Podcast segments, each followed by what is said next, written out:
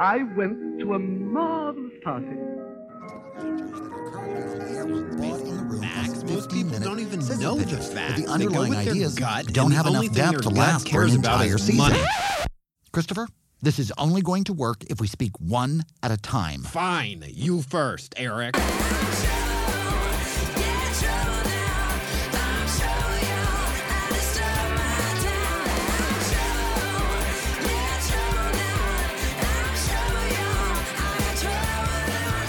Live from the Sunset Strip in beautiful West Hollywood, California, it's the Dinner Party Show with Christopher Rice and Eric Shaw Quinn, the internet's first live comedy variety show.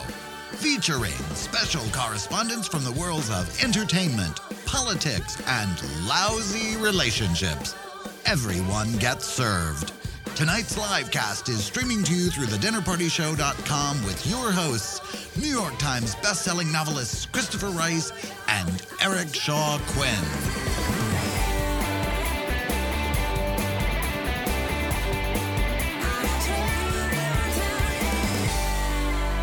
Good evening, I'm Christopher Rice. And I'm Eric Shaw Quinn. And you're listening to the live cast of the Dinner Party Show for January 20th, 2013. On the show tonight, we will not be talking about the two night premiere of American Idol. And with a 20% decline in viewership this season, we're kind of hoping that really soon everyone else will stop talking about American Idol too.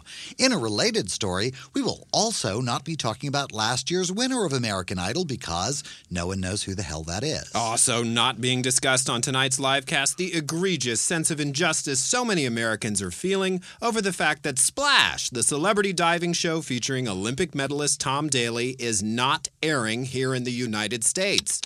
While we here at the Dinner Party Show are in favor of new platforms that revolutionize and internationalize all forms of entertainment, the reason we won't be talking about this particular slight complaining for too long about not being able to watch an 18 year old prance around a swimming pool in a Speedo just makes us feel a little too creepy. Mhm. And speaking of creepy, you do realize you can still see clips on YouTube, right? I need to go. You need to sit back down. We've got a show to do. All right, fine. During which we will also not be talking about the NRA's unconscionable use of the president's daughters in an attack ad assailing the president's lack of support for school security and threatening the president's children. We will, however, be delighted to discuss the president's $150 million pledge of support for enhanced school security. We're not sure if the folks at the NRA are illiterate, liars, or just not fond of Sasha and Malia Obama, but most Americans and most of the NRA membership apparently wishes that the NRA leadership would just shut up, please. And Sasha and Malia's mom and dad and the folks here at the dinner party show are no exception. We will also not be discussing Rick Santorum or any glib nonsense he spouts on the Sunday morning news shows, where he pretends to be an oracle for a political party that refused to make him the presidential nominee and has now lost the White House twice in a row, excuse me, amidst massively shifting national demographics. We will not be discussing Santorum's allegation that President Obama is, quote, a sore winner, and sore winners are worse than sore losers. Really? Mm hmm. We think Santorum should devote his energy to fighting the rising tide of libertarianism within his own political party, a losing battle that is sure to zap him of his ability to quash the civil rights of strangers and demonize people he doesn't want to understand. Go with God, Rick, the same God who didn't want you to be president. As for everything else, it's still on the table on tonight's live cast of The Dinner Party Show. And now, to provoke your spirit and begin the party, a dinner party show provocation from the Right Reverend Evangelist Graham Crackers. Good evening, brothers and sisters, young and old, all God's children who are white, middle class, Protestant, and paid up on your dues, because this church doesn't air condition itself, you know. I reach out to you tonight, the entitled, the qualified, the tithed, and I say to you, is that all you can give? I mean, did you see the stained glass windows? Have you toured the TV studio? Did you know we have a satellite? God is good. So is being at the head of a tax free media empire. I call on each and every one of you within the sound of my voice tonight to show your faith, reach into your pocket, and give like your afterlife depended on it. Consider it a down payment on your place in heaven and ask yourself, do you want a nice place? I mean, this is eternity we're talking about here. Do you want to spend the eons in a heavenly Motel 6 just off the solid gold divine I 95? Or do you want a luxury suite with a view of the pearly gates? Or maybe a mansion in the hills overlooking the city of God below? In my father's house are many. But what am I talking about? I'm talking about investing not in the future, but in the everlasting. I'm telling you, you can't take it with you, but you can send it on ahead. I'm telling you that we take cash, checks, Visa, MasterCard, Discover, and American Express. I'm telling you, give until it hurts now so that you can really enjoy death, all that it has to offer you. Hallelujah. Amen, brothers and sisters. Call now. Operators are standing by. Praise the Lord.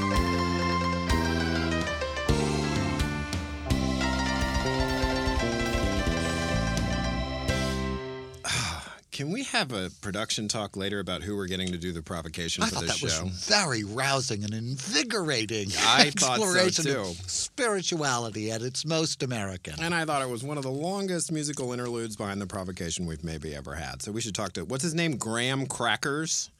Yeah, you- Evangelist Graham you're- Crackers? You're, welcome to talk to him if Yeah, you, want to. hired him. I'm, I'm not, talking, to him. He's you hired friend. most I- of that. You hired positive thinking lady who told us we were all going to not get what we wanted because we didn't think about it hard enough. What was it? Well, have Sheila you got? Noya? Okay, well, let's have a list of the things that you've wanted. Have you gotten all of them? Uh, the only thing I want is for Tom Daley's diving show to air here. Oh, we said we weren't going to talk about and it. And it didn't happen. So Yeah. did you want that off? It- did it you? took a it's because you didn't want it hard enough. I didn't put it on my There's some diving show on with celebrity diving. It's called. That's it. That's it. It's, it's it's called Splash. It's it's his version. He trains celebrities how to dive.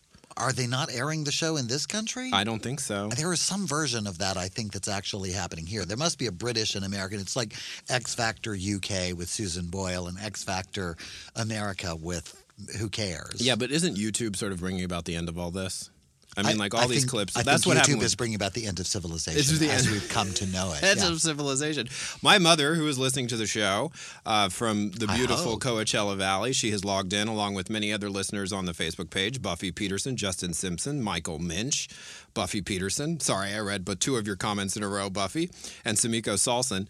But my mother uh, has posted a review on her Facebook fan page. It's called the Black and White Review, and it's a black guy and a white guy giving a rundown of the vampire Lestat that I think has to be seen to be believed. It's part of the glory of YouTube is that it gives But after tonight's show. Okay. Not right now. You Right. can watch it after we're done.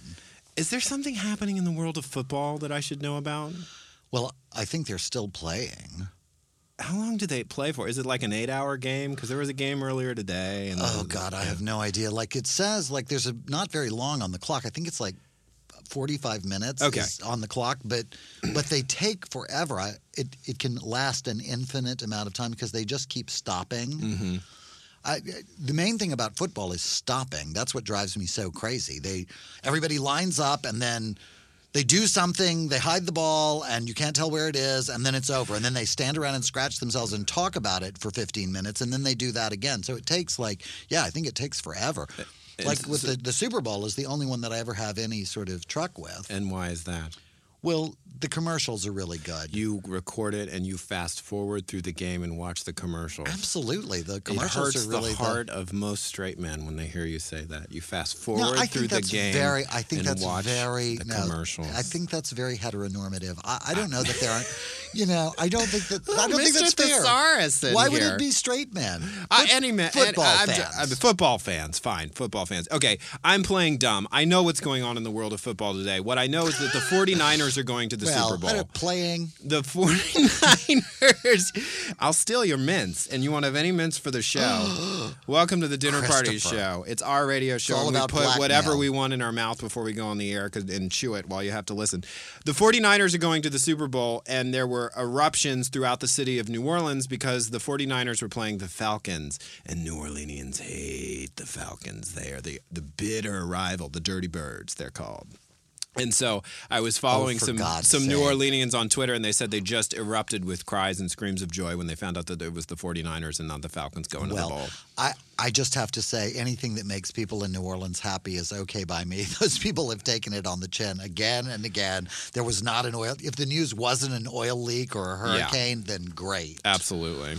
You know, the Falcons is Atlanta, right? They have everything in the world you can possibly imagine. so Absolutely. They have not- Tyler Perry. We're not really worried, right? So eventually they'll even have everything in the world we can possibly imagine. Absolutely. So we have a special programming note as if you're following us on Facebook, which you should be at www.facebook.com slash the dinner party show for the two people left on earth who don't know the web address of Facebook. Uh, we notified you earlier today that Patricia Nell Warren, who is scheduled to be here, is unfortunately battling a cold. And that that's how she put it. She says, I am battling a cold. And having met Patricia, I don't give that cold much. no odds on the cold. I'm definitely, my money's on Patricia. Absolutely. So she will be joining us in February. February 17th will be our live cast, our, our first live cast after two very special shows that we're putting together for you. And she will be with us then. And to, But tonight we have gorgeous model and activist Ronnie Kroell, I who believe. seemed very healthy when I saw him earlier. So cross your fingers, guys. I hope that that's this rampaging flu epidemic I keep hearing about Absolutely. doesn't take them out in the lobby. Absolutely. And he is here with a filmmaker, Elliot London, and they are here to discuss an anti bullying uh, campaign that they have started called the Friend Campaign, I believe is the right. Uh, term for it, and they're going to have a link for us to put up later on our website and on Facebook for you to contribute to this campaign. Um, but they're going to be here to talk about it. And then for dessert, Marcia Clark is coming back. She's coming back to counsel me on a very, very serious legal problem that I've been having. Yeah. And if you want to find out what that problem is, you have to stay around for dessert. Yeah, it's it's going to be tough, Christopher. But I think Marcia can walk you through I, this I one. think I'll get through Thank it. Thank God she was free. So I understand we have a rather uh, a rather incendiary report from Breck Artery this week, our news correspondent. I, you know, because usually he's so calm and level-headed. He's so fair and balanced. Right? He's so reserved. Let's uh, let's hear what Breck has to say. TDPS News takes you live to Breck Artery from the debris strewn red carpet outside the Beverly Hilton Hotel. Breck? This is Breck Artery coming to you live from amidst the aftermath of last week's Golden Globes outside the Beverly Hilton Hotel in Beverly Hills, California. As Christopher pointed out during last week's dinner party show, the Globes evening is a smallish dinner party held in the ballroom of a smallish hotel to acknowledge the awards presented by the Hollywood Foreign Press, a very, very small group of people. Arguably, the Golden Globes gets more attention than might seem warranted given the size and significance of the minuscule electorate represented. Were it not for the fact that they happen at the beginning of Hollywood's award season, the Golden Globes might be little more than the local press club event that they in fact are. It's sort of like the Iowa caucuses. No one really would care if there was anything more important to talk about. The talk of this year's Globes was surprisingly not the red carpet fashion faux pas, nor was it the fact that Ben Affleck, snubbed by the Oscars for Best Director, picked up Best Director and Best Picture honors here, beating out Steven Spielberg and Harvey Weinstein. And since Ricky Gervais didn't host, the talk also wasn't about the celebrity bashing host. No, this year, the big talk was about the acceptance speech of the recipient of the Cecil B. DeMille Lifetime Achievement Award, Jodie Foster, traditionally an overly long snooze fest during the tipsy ceremony.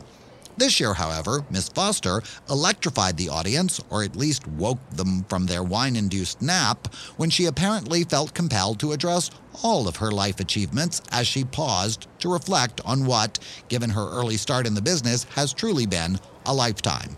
Pointing out that she valued her privacy and felt entitled to more than is typical of the current leaked sex tape subtlety of most celebrity self promotion, Miss Foster did address her whole life. In what was clearly a personally terrifying moment, the actress again demonstrated her willingness to leave it all up on the screen and bare her soul to the best of her ability, removing any doubt about the sexuality she has long hinted at but never confirmed so publicly before. Naturally, large numbers of sanctimonious assholes felt qualified to judge and comment on the quality of Miss Foster's coming out speech because they munched box or smoked bone, though many during only an experimental period in college. One loudmouth drag queen who came out in a Broadway show about a loudmouth drag queen coming out felt free to condemn Miss Foster for not using the words he wanted her to use, while another child star has been condemned her for not giving him credit for coming out first. This reporter is reminded of the sickening spectacle that followed the tragic death of the Princess of Wales many years ago.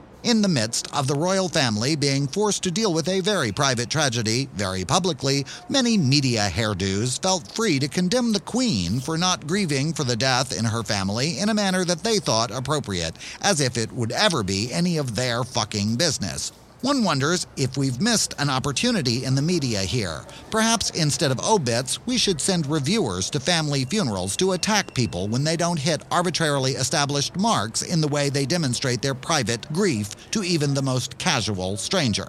Miss Foster, in the process of accepting her award, introduced her children. The woman, her ex lover, with whom she is raising them. She went on to explain that she had, in fact, come out many years before to the people who were actually a part of her life and entitled to that information. Out and proud, she called it, but that was not good enough for her critics who thought how she came out was any of their fucking business. One wonders where these critics were when out and proud gold medalist, Olympic diver Matthew Mitcham was virtually ignored by the same network who aired Sunday's Globes when he won his surprise victory, breaking all records and beating the odds in the Beijing Olympics. Yet, just as that same network ignored Miss Foster's former partner seated just a few feet away, even as Miss Foster spoke of her Sunday night, the network did not show one shot of Mitcham's partner also there to support him or even Mitcham's medal ceremony. And where were Miss Foster's critics when Academy Award nominated movie Troy blithely rewrote the 2,000 year old gay romance in the Homeric epic to suit modern prejudice?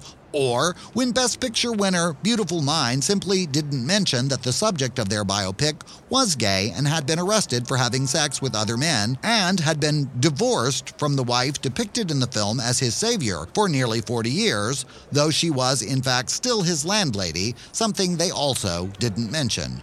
Nor was there hue and cry when an American Olympic diver whose name this reporter will never mention in public came out not when he might have been an inspiration to young gay people, but when he was so washed up it was his only remaining career move and the best way to sell his book. No, Miss Foster's critics waited until it was more appropriate to vent their wrath on someone brave enough to talk about her years of silence on the topic of her sex life as she came out during an international broadcast in front of her children and her professional peers while accepting a Lifetime Achievement Award. Well done, brave critics. Just to be clear to those who've been so hard on Miss Foster, this reporter would have stood up to those who might have derided you for coming out while appearing in family programming, or by giving the impression that all gay men wanted to dress in drag and are filled with self loathing. Your story is your own, and you should be applauded for it. I can only hope that you might find it in your hearts to applaud others for telling their own story as best they can and save your venom for those who would seek to silence us when we finally find the guts to tell the truth about ourselves. In short, let's encourage one another to come out of whatever closet we might be in and be whoever we are. Till next time, this is Breck Artery wishing you good night and good dinner.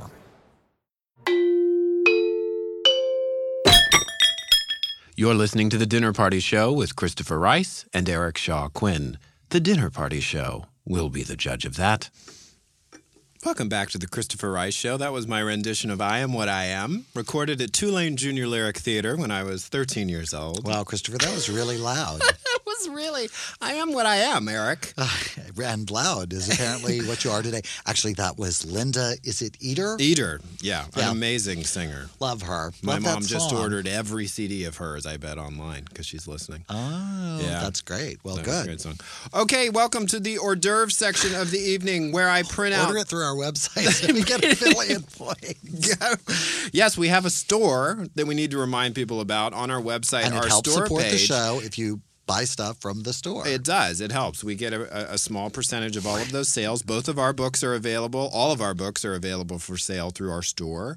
Uh, we also have guest products tonight. We have uh, Ronnie Kroell has appeared in multiple movies, and two of them are for sale in our store. In our store, excuse me. Excellent. Yeah, so we're, we're beefing up our store. We get we get carried away by tea and current events and TV shows, we forget to do the little housekeeping things here on the dinner I think party we need to do Valentine's decorations in the store because you know how they in all the stores they do the Can all the in the decorations about a year. Um, but Can in you be in the moment? but in- Valentine's Day? But in stores, like as soon as Halloween is over, Christmas rolls right in. Like you Oh, have to yeah. be like six months in advance of any holiday. We could probably put up Fourth of July decorations in the store now and be in keeping with retail. That's great. Okay, this is our show. So I'm going to make a 360 degree turn. No, that would be a circle, right? 360 Yeah, that would well, it would be a turn, but yeah, it would be a really complete one. This is the part of the show It's where E- Eric brings in what he wants to talk about, which is usually something either very serious or very light and fluffy and British. And I bring in something I want to talk about, which is Because either the British aliens or airplanes. Such bastions of light and fluffy. They, I've seen Downton Abbey. They just float around and fluff, fluff, fluff. It's all very fluffy. Downton Abbey. Okay, uh, we we have major um, news in the world of aviation this week that we need And to talk about. Christopher has a serious addiction problem. It's not an addiction problem. news. I just like planes. I like flying and I like watching documentaries about plane crashes. I don't know why. Oh, a- for 12, 14 hours at a time. There's nothing unusual about that. No, Isn't that how you spent New Year's this year? Was watching planes crash? That's how I spent whenever I wasn't working on my book. Is was watching not watching planes crash, or watching TV you- shows about planes crashing. Or whenever you were supposed to be working Whatever on I your was book. supposed to be. Someday I'll write a book about a plane crash. So what A about these planes, okay, Christopher? Here's what's happening: the 787 Dreamliner, which is the newest uh, major passenger airplane to roll off the assembly line in either of the major airplane manufacturers, Boeing or Airbus, has effectively been grounded worldwide. And this is because there are grave suspicions that the lithium-ion batteries being used on the planes are causing problems. Now, lithium-ion batteries are sort of the gold standard for super efficient, high energy uh, batteries that can be quickly recharged. And what they're in the case and of the they seven, can also set fire to your laptop. Right. And there's some very serious concerns about these batteries and they have just been cleared to be used in the in a major airplane. This is the ne- this is as large as a triple seven. The concerns are actually about the batteries are so serious that it is illegal to transport lithium ion batteries on a plane that's carrying passengers. So they had to get an exception to that rule to be allowed to use the lithium ions on the Dreamliner. So they're problematic, but it's the batteries, not really the plane, right? That's the point. Well, here's the deal. It goes to the heart of what the plane is supposed to do because the plane is supposed to be super fuel efficient. It's supposed to consume 20% less fuel than the average plane of an equivalent size. Okay, so and the batteries are key to that happening. So if that doesn't work, the whole sort of the point of making it So are you awa- Eric? Eric, wake up. Wake Eric. I think it's the audience we're going to need to wake up. Look, I like talking about plane You stuff. stepped on the cat, Christopher. Watch You- where I told you not to bring the cat. you, you told me not I to bring did. the cat. I told you not to bring the cat. Is somebody here allergic? Okay, it's clear that I have been shamed out of going on for the next 30 minutes about airplane geek stuff. But the point is, what are you pro or con Dreamliner? Uh, I am I am in favor of fuel efficiency in airplanes. I think that all airplane safety issues usually come down to a perspective issue. Uh, that it doesn't actually apply here because there are very few of these planes in the air. When you have scores of a certain type of plane in the air and there's a safety issue with a device on one of them and we all freak out and suddenly they all get grounded, I think it's necessary, but I think people overreact. There aren't actually that many 787s in the air right now. And so if there's an issue with three of them, it's pretty serious. And I think everybody's recognized that But it it's is. a new plane, so they're figuring it out. Right, But the only issue is really these batteries keep catching fire, which they will actually do in your laptop computer as well. and these batteries are everywhere. They're in your phone. They're in Right. your that yeah. to me seems the bigger issue. Like, Right. what about my Prius? Is it going to burst into like I don't have a Prius. You don't but have a Prius. I have this giant old pig iron um, Mercedes convertible. But, Right. But people who do have uh, lithium ion battery cars, don't they? Aren't they all? Powered The Chevy? Volt is powered by a 400 pound lithium ion battery, Oh, one of which caught fire spontaneously and caused a big, you know, kerfuffle. So yeah, these these are some serious issues, and I think the technology needs to advance in this area. But How I, large was the kerfuffle, Christopher? You know what? You How many pounds was you that know what? I'll, particular? I'll just hand this segment over to you now. Uh, you can just talk. What do you want to talk about? Downton Abbey again? And now a word from our sponsors.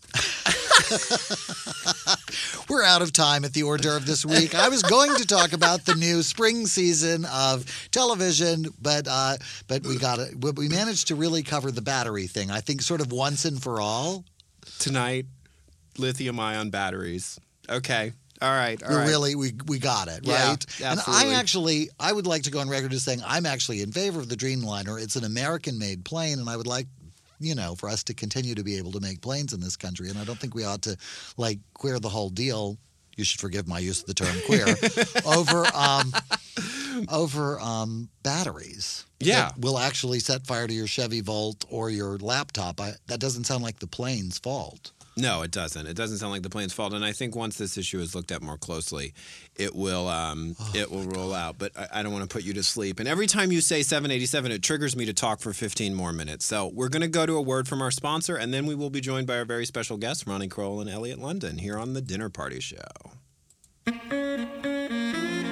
At night, she walks the streets of Hollywood because it's what the director told her to do, and they don't really have the budget for a location shoot, so they just use a handheld camera while she glances longingly at passing traffic.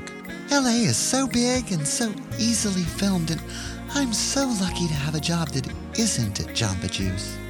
By day, she's a marginally trained, aspiring actress who only took this gig because she needed something for her reel. Also, she and the director attend the same yoga class, and they bonded over being the only two people in it who didn't like the Avengers. Now, after a lot of cocaine and a Kickstarter campaign that didn't reach its goal, their incredibly low budget handheld camera film has finally made it to YouTube. It's Hot Prostitute.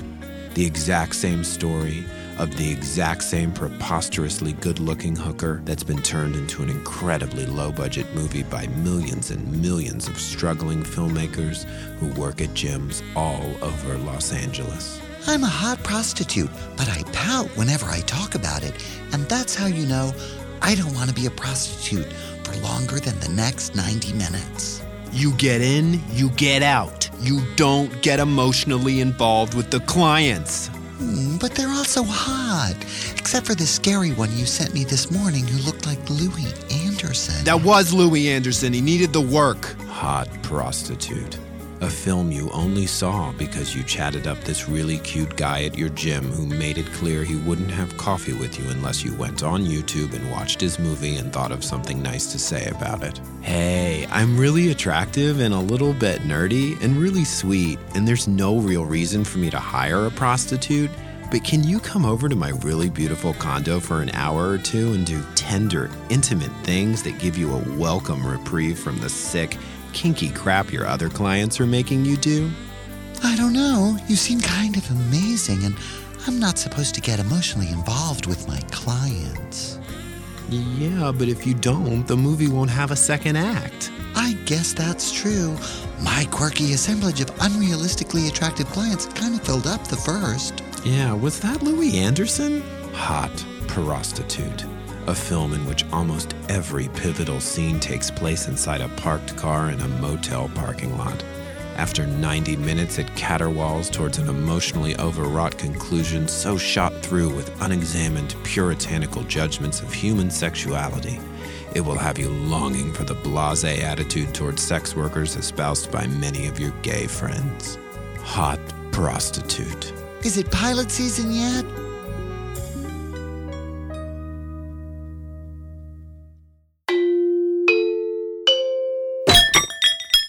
Dinner Party Show with Christopher Rice and Eric Shaw Quinn. Soup's on. And now it's time for astrological advice from Tuan, Queen of the Stars. Hey, Twan, Queen of the Stars here with the real dirt on what the constellations are up to and how you can read the signs before they read you. Don't be so two faced, Gemini. As the sun moves into Aquarius this week, you may find yourself feeling a little bit rebellious or just downright contrary. That wild Aquarius hair tickling you where the sun don't shine will have you wanting to socialize, but not feeling like fitting in one little bit. You might find yourself wearing white shoes to a formal occasion and mixing stripes and plaids like a farm boy come to town just to tweak the nose of anyone who might be looking. This week is all about trying new things. It's a great time to network, but only if you're open to new ideas. If you have to have it all your own way, like Taurus, well, then you might just as well stay home. If you're open to it, Aquarius can bring innovation into your life with new and creative solutions to old problems, unless you're too bullheaded to consider another point of view. For most of us, this is a great time for serendipity as chance meetings and coincidence align circumstance to bring the perfect person into our lives at just the right moment. Unless that person was born under the sign of the bull, in which case, unless you're planting a garden, you'll just wind up with a load of the same old fertilizer they were peddling the last time. So, in the coming week, stay open to new possibilities. Keep your eye on the horizon and watch out for Taurus, same old low flying bullshit. Till next time, this is Twan reminding you to watch out for the stars.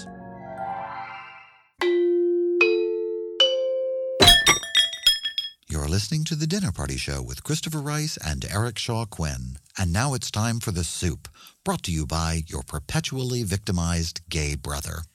I will have you know that I am writing a play about all of you. The Dinner Party Show. Keep listening if you've got the stomach for it. Okay, now we can talk. Oh, welcome my back to the Christopher Rice Show. Oh, hi, Eric. Oh my God, really?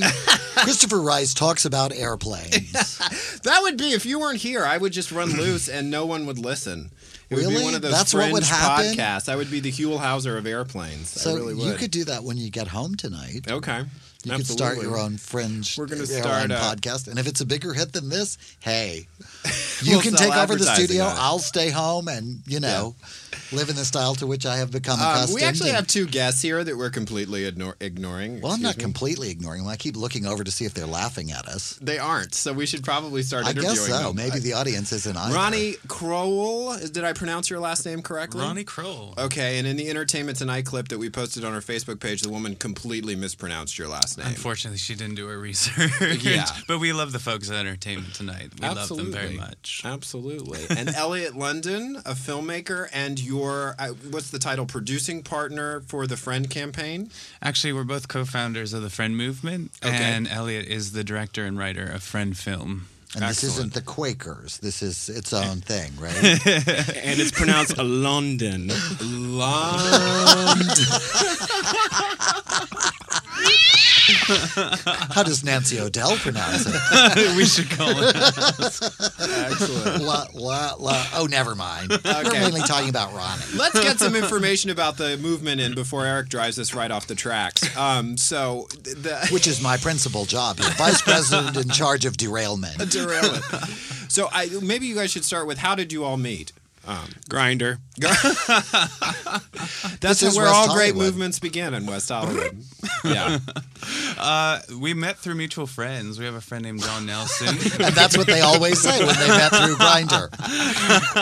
It- honestly, So- it's Facebook that put us So it together. was a three way? Yeah, it was a three-way. Yeah. It was. We have a friend, John Nelson, who's involved in the film industry on the East Coast. And he saw some of Elliot London's work and my work. And he said, You guys have similar passions for the work that you're doing in the world, and you guys need to meet at some time. And we sat down to coffee. See, the thing is, we're both only children. We're both Aquariuses, so it's a perfect match. And uh, you know, Ronnie has Ronnie's would think so. Ronnie's dream is to create an awesome visual campaign that's real life. And my dream is to create an incredible narrative film. And we thought, how do we brainstorm and do this together? And uh, we came up with a hybrid. We, we've made a narrative film that brings art into real life, which is why we call it the Friend Movement. Let's take a step or two back and talk about what the founda- what that vision is, what the foundation's about, and what you guys are trying to get across, and then we'll talk more about the film. I mean, it's really quite simple. When it boils down to it, at the end of the day, the goal of the Friend Mil- the friend movement. Whew, I'm gonna have another cocktail. We're getting them drunk, folks. Live and direct from the Nancy Hotel School of Diction. party. It's contagious, I tell you. I'm drinking tea. the, the- what it boils down to, the friend movement is nothing complex. It's not rocket science. It's it's uh, it's about being better friends. We can prevent bullying and and save lives. Mm-hmm. And it's as simple as that. Like reminding us how to be better friends and what that looks like.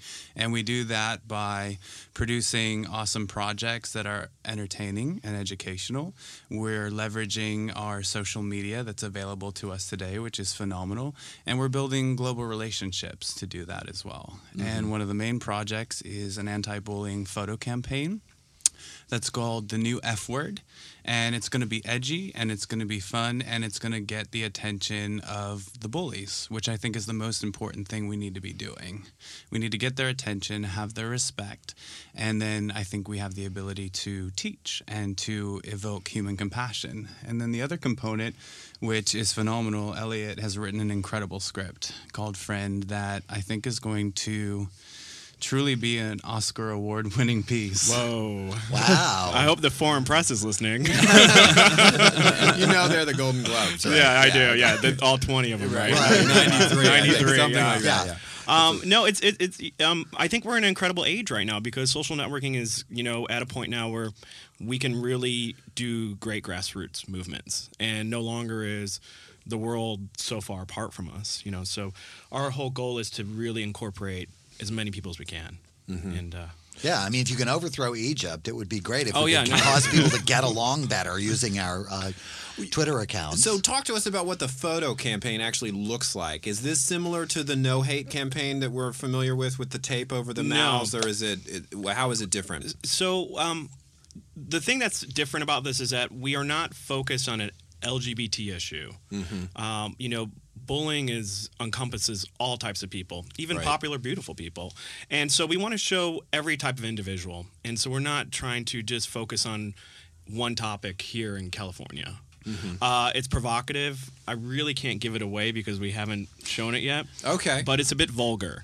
Enough to get everyone's attention. Okay, interesting. So that's what you mean by edgy. It's edgy insofar as, uh, you know, we're going to capture people's attention, but it's not like an angry campaign, if that makes sense. Right. Like, you know how, like, some campaigns are coming out there, like, really strongly and very angry? We're not. Right. I think it's important for us all to be upset and to be angry. And it's okay to be angry because we have a bullying epidemic on our hands worldwide.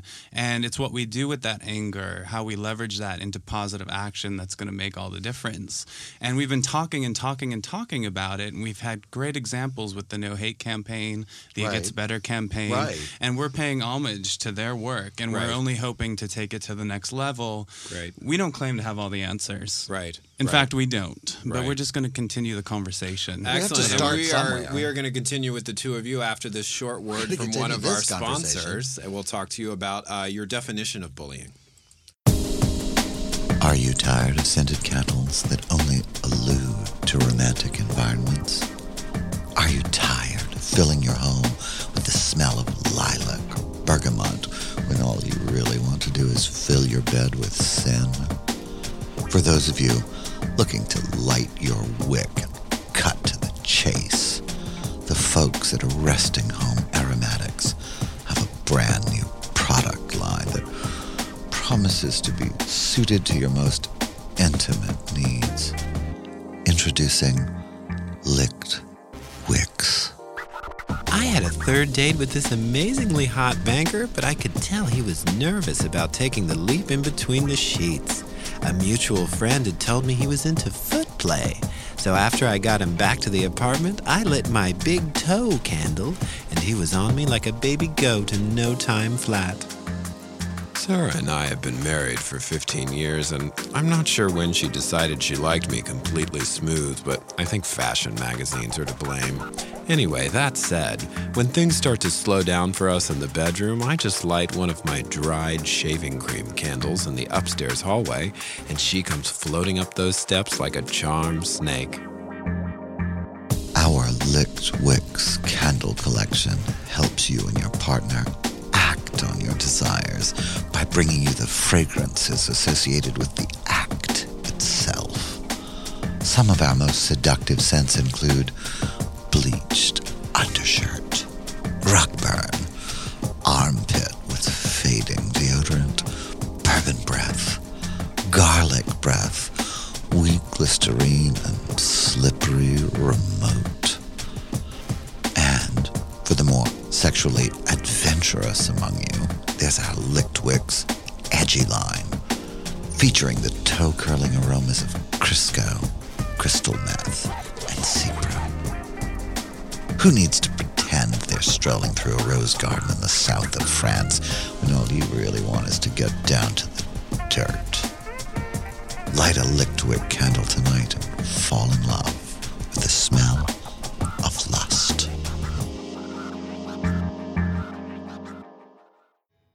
Welcome back to the dinner party show. Where we're having a great deal of difficulty being quiet when we're we supposed to. We really are. There's the show that gets on the air, and then there's the show before, and we're just like Oprah. We, really, are just like Oprah. Should I sitting tell my around Oprah a story dining table. Oh yes, would you? Because it's been I think two episodes since you've I told love that, Oprah story. I'm not going to tell the Oprah story. Oh, Our but- guests are Ronnie Kroell, correctly pronounced, and uh, he needs to have his headphones turned down. I actually we have the and controls. Elliot that. London, and together they are partners in the Friend Movement, which is, that better? going to launch a photo campaign very Good. soon, and is raising money for to produce a film called Friend, which Elliot has written and will presumably direct as well, Absolutely. and which you, Ronnie, will perform in. Perform and produce. Close on. Absolutely. Close on, yes. So this is an anti-bullying movement overall. What is your working definition of bullying? We were talking. We've talked about this on the show a bunch in the context of different sort of news stories. W- w- how do you define it? I mean, there really is so many types of bullying, and I think Elliot and I, as artists, are trying to share stories at the end of the day, like cross sections of what's going on across our country and the globe, like with people that are not being respected. And I think we have to teach others how to treat us. I think that's very important. Hmm. I think we need to show them how we want to be treated because a a lot great- of times love they don't that. know that. And I think if some of these bullies could understand the hurt that they're causing, I think it would be if we could ta tap into that human empathy quality that we all have. I think that we would be able to experience so much more success and reduce this rate of bullying. Bullying is disrespecting someone, treating them the way they don't want to be treated. Um, calling them names, hurting them physically or emotionally. I mean, there's all different types of bullying. But the one thing that Elliot has experienced personally, firsthand, and this is what really drew me to Elliot, is that we sat down to coffee and he shared his experience going on the road across the country and talking with bullied teens. And I want Elliot to talk to you a little bit more about that because that was really powerful.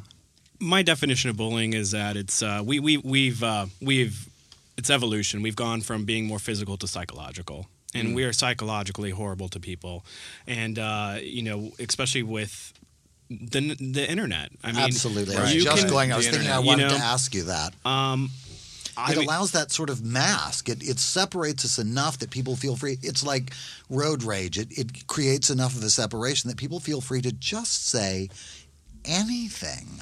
and and they they don't understand the repercussions, especially Right. emotionally. And all of us, I know, have been victims of um, bullying cyberly, and also of our own community. And I took time this summer to travel across America because we all live in these microcosms of these incredible cities where it's very safe, and we kind of forget that our sexuality or our race is really part of our life. And I went on the road and went to nine states in a month and really tried to talk to teens and really understand what's going on. And and it's still pretty bad out there. Mm-hmm. Yeah, I think yeah, one of the hallmarks of bullying for me is the frequency of it, right? You know, like let's say we're grown-ups and somebody says something really shitty to us in the course of our day or they post something really shitty on Facebook on our Facebook page. We have the sort of time to recover and sort of talk about it with our friends, but uh particularly a young person in a school environment Every 20 minutes, they're getting hit with something psychological like relentless. that. And, and they don't have the recovery time to sort of regroup and they don't have the skills because they're possibly a young person you know so uh, that to me and that's what the internet also creates we talked about a story where um, Justin Bieber fans ganged up on this nonprofit because they were angry about something that an actor who was working with this nonprofit had said, a sort of throwaway tweet. And they just began deluging this nonprofit that was dedicated to, I think, bringing clean water Yeah. to African villages with all these hate tweets go to hell, shut up, you know, and it effectively shut them down. And that's something that happens on the internet all the time. That sort of, I had it when I weighed into the Chick fil A controversy. I had hundreds of people telling me I was going to go to hell. And you want to say to yourself, this isn't real, this, these people don't know me. But it starts to have a cumulative effect when you can't get a breath. You know what I mean? It's true. It's true. I mean, I, I've been living in Nashville most of this, most of 2012, and there aren't a lot of places to eat. And on Sundays, we will go to Cracker Barrel. And I posted a photo that I went to Cracker Barrel, and I was ridiculed by my by my community, and I had to explain that you know Cracker Barrel has reformed, Right. and uh, it's not the early 90s, and they hire LGBT staff. Oh, good. And also, you know, other races. But I, I think of an example when I was a kid, and um, I was spit on on the school bus, Oh. Hmm. and I, I was traumatized. And I just remember the kids that saw it happen. And I think now, in 2013, that someone could have took a photo of that, and it would have spread before I even was able to comprehend and understand what happened. I could see where kids have huge difficulties. Right, right, absolutely, absolutely. I think it's something. I, m- my question is: Is it? It has the instances of it, the number of instances increased dramatically, or are we just able to see it now because of social media and because of the pro- proliferation of handheld cameras and things like that? Are we just more aware of something that's been going on the whole time? I think uh, honestly, you know, as especially as men, have we how we've advanced in our masculinity and we're more comfortable with more things. We're more comfortable talking about this, Right. And it's much more of a water cooler subject. I think Tyler Clementi's suicide really brought the topic to light, and I hope that we don't that people don't feel like we are too over diluted with this topic, Right, right, Because it still needs to be talked about. Absolutely. Well, Elliot London and Ronnie Kroell are going to stay with us for another little bit, but right now we're going to take a little break and we're going to hear from And if you our have questions for them, you should post them on the Facebook page now. Absolutely. Post your questions for both of them on the Facebook page. Maybe somebody will ask about Ronnie's appearance in a certain magazine. I don't know what they're talking about. They're already posting about that. Time magazine. Time magazine. Right, man Um, of the year. Vanity Fair. But right now, we are going to hear a little bit from Jonelle Sams, our relationship expert. Oh, she always has something pithy to say. It's time once again for the Dinner Party Show's homemade relationship advice with Jonelle Sams.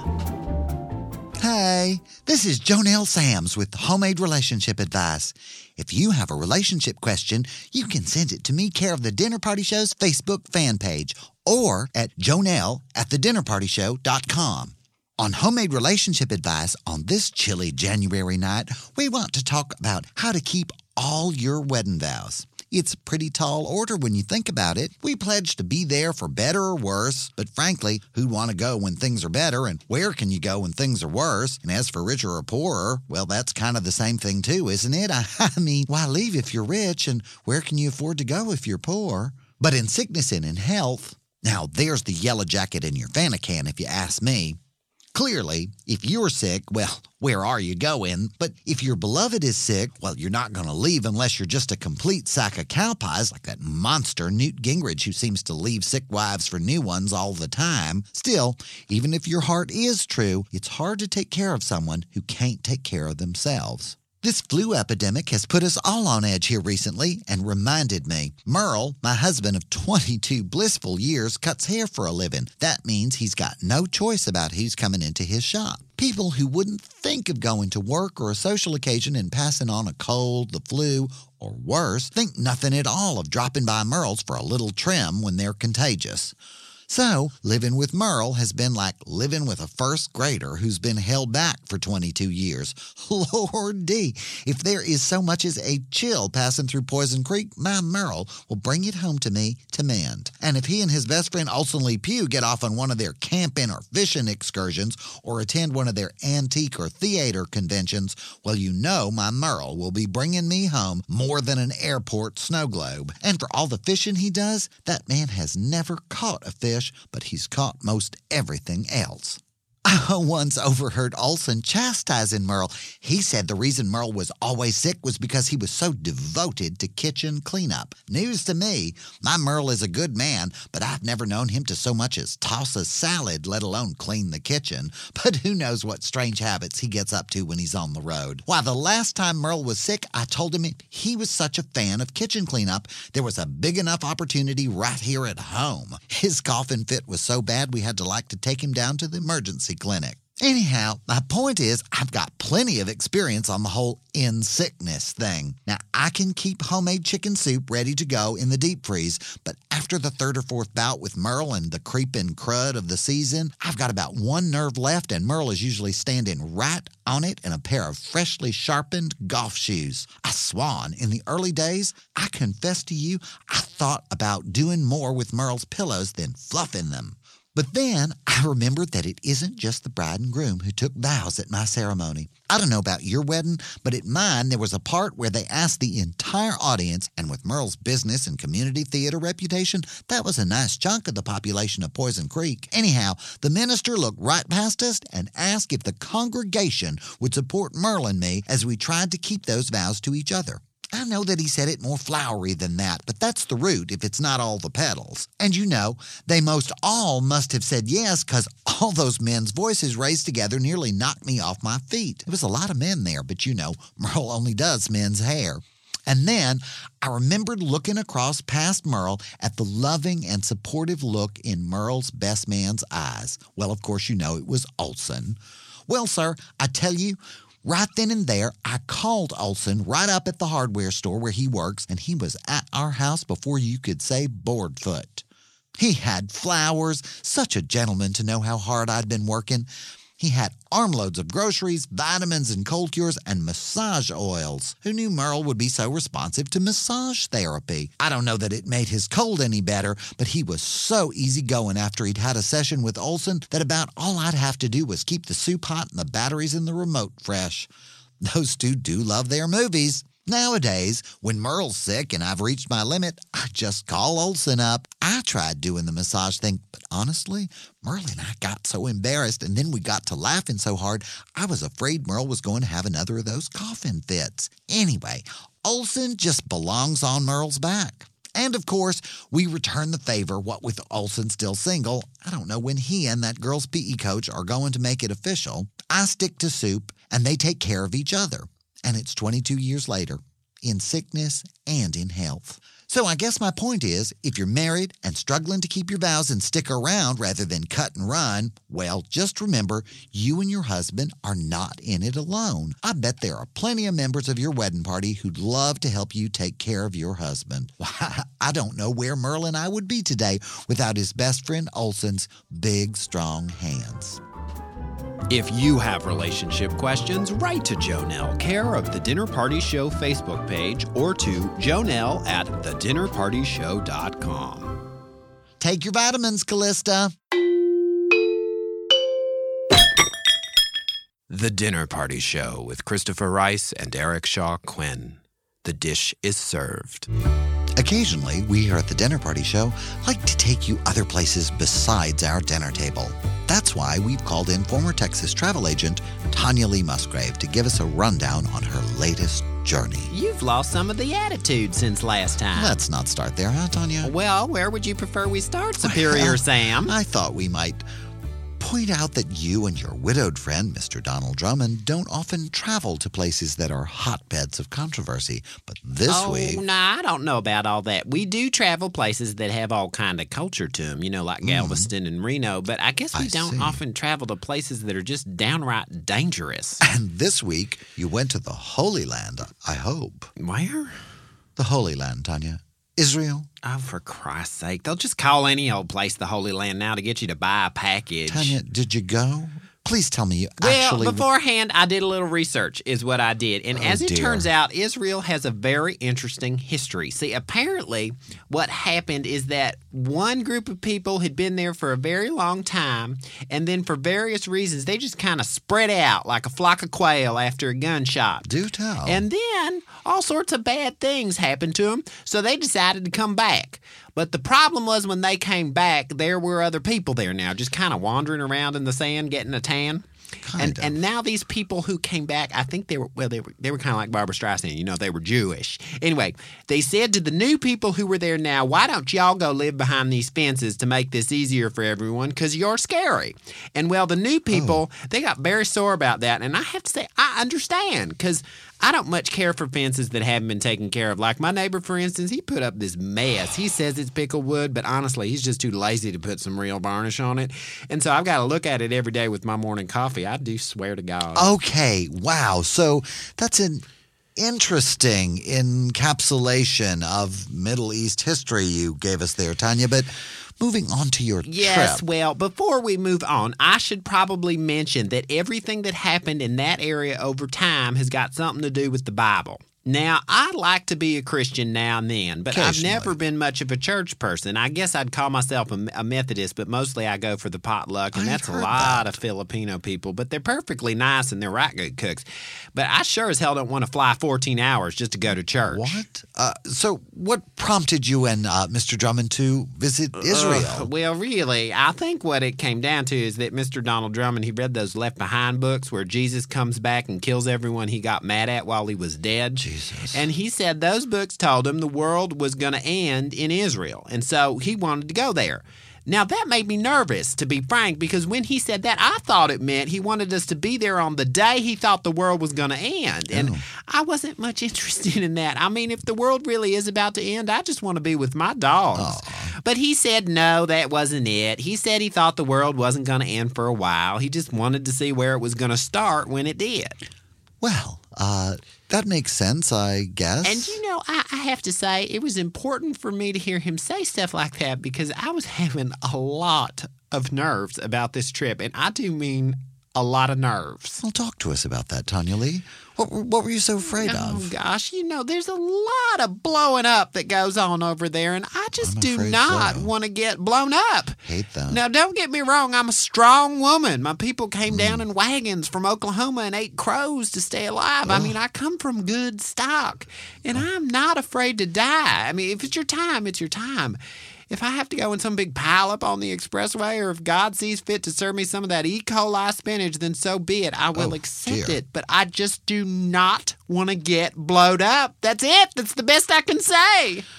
Well, I, I think that's perfectly understandable. I, I, we all have our thing. Frankly, sometimes I get a little claustrophobic. Actually, this is kind of embarrassing for me, but one time I was in this elevator. Oh, well, I don't of- need to hear all about you're crazy. I just don't want to hear a loud boom and then turn around and see both of my arms lying 10 feet away. It just doesn't seem like a pleasant way to go, okay? Yeah. Okay. Whatever. At any rate, it was all for naught.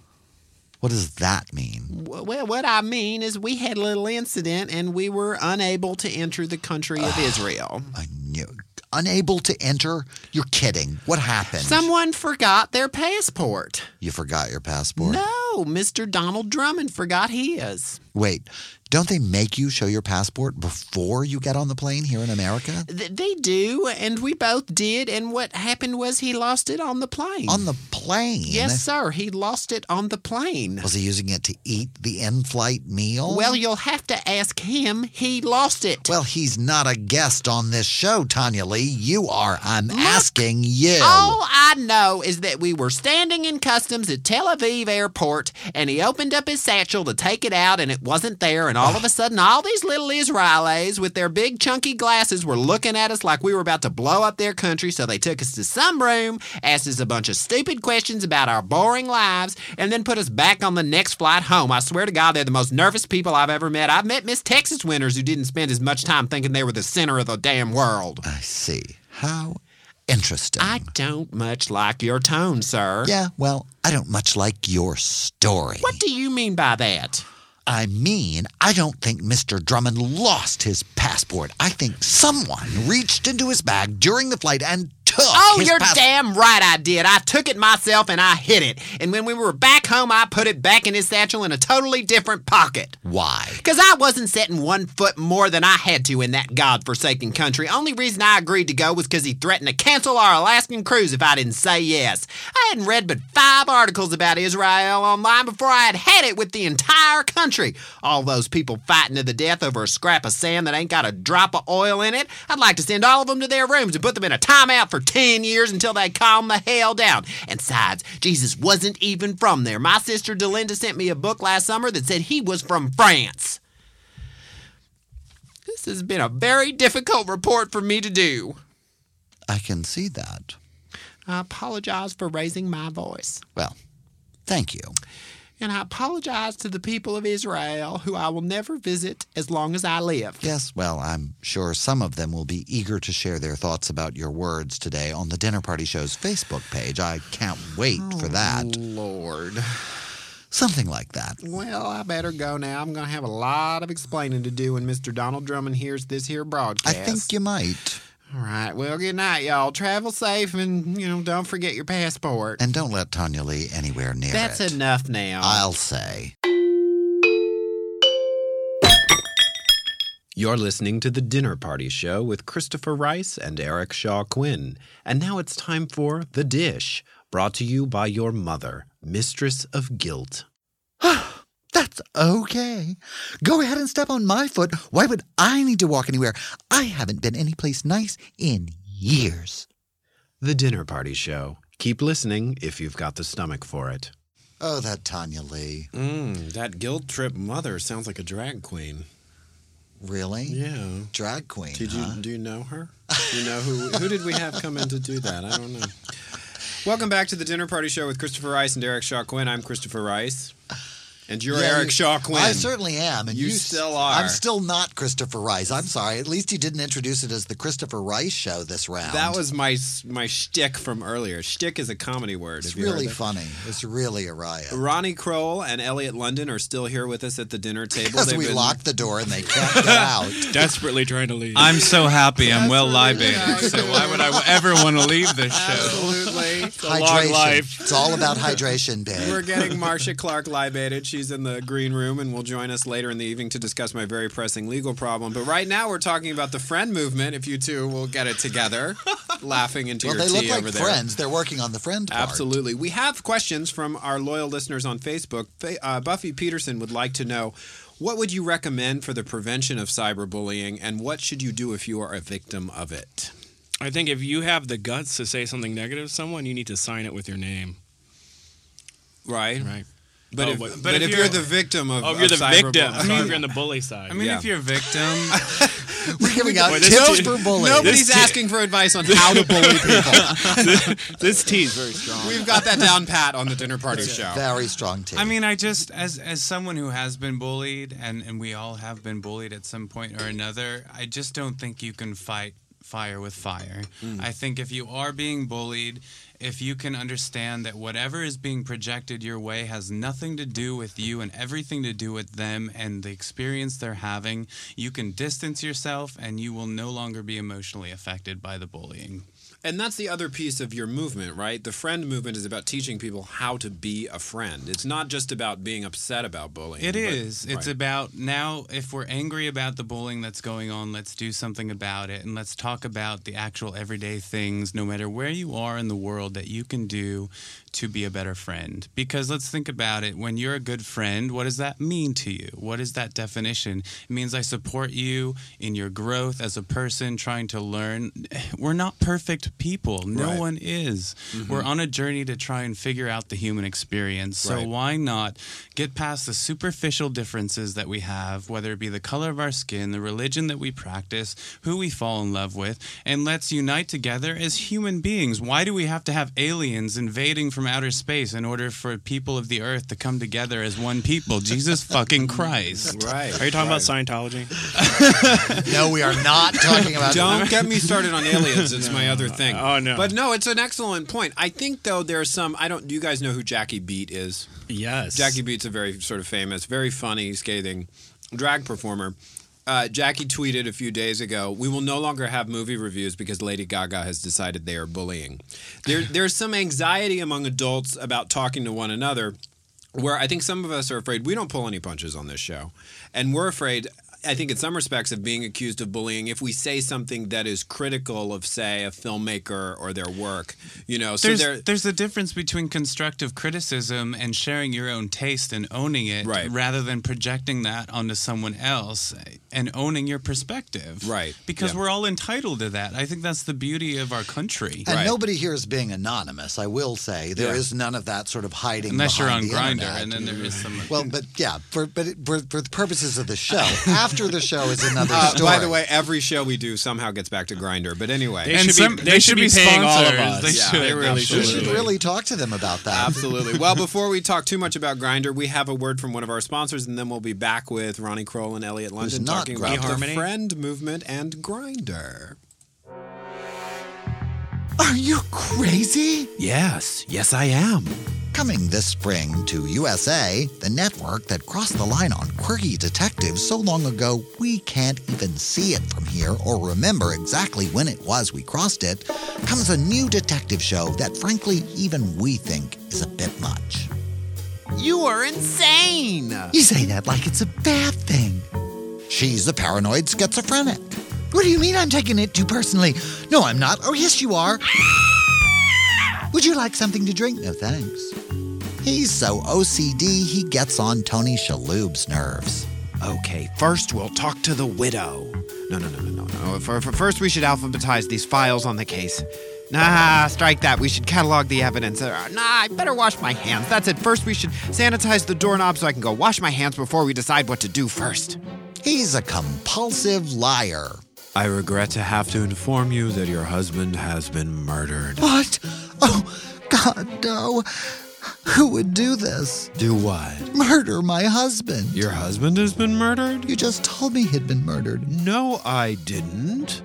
She's a sexual compulsive. I know it would make you feel better. What are you doing? Grief counseling. With your hand down my blouse? You're in shock. Your husband was just murdered. I did not say that. Don't touch me. Your hands are filthy. Did someone say filthy? I did. Stop accusing me of things I don't remember doing. No, I don't. If I say that again, I'll kill you. Coffee, anyone? At the USA Network, our slogan is Characters Welcome, but maybe we should consider locking that door. For now, don't miss our latest Twitch Fest, Personality Disorder Detective Agency. Coming this spring to USA. How hot is that coffee? Don't touch me. Only six episodes left until the spring season finale. And coming in June, the summer season premiere of Personality Disorder Detective Agency on the USA Network. Characters Welcome. Coming next fall, Stories.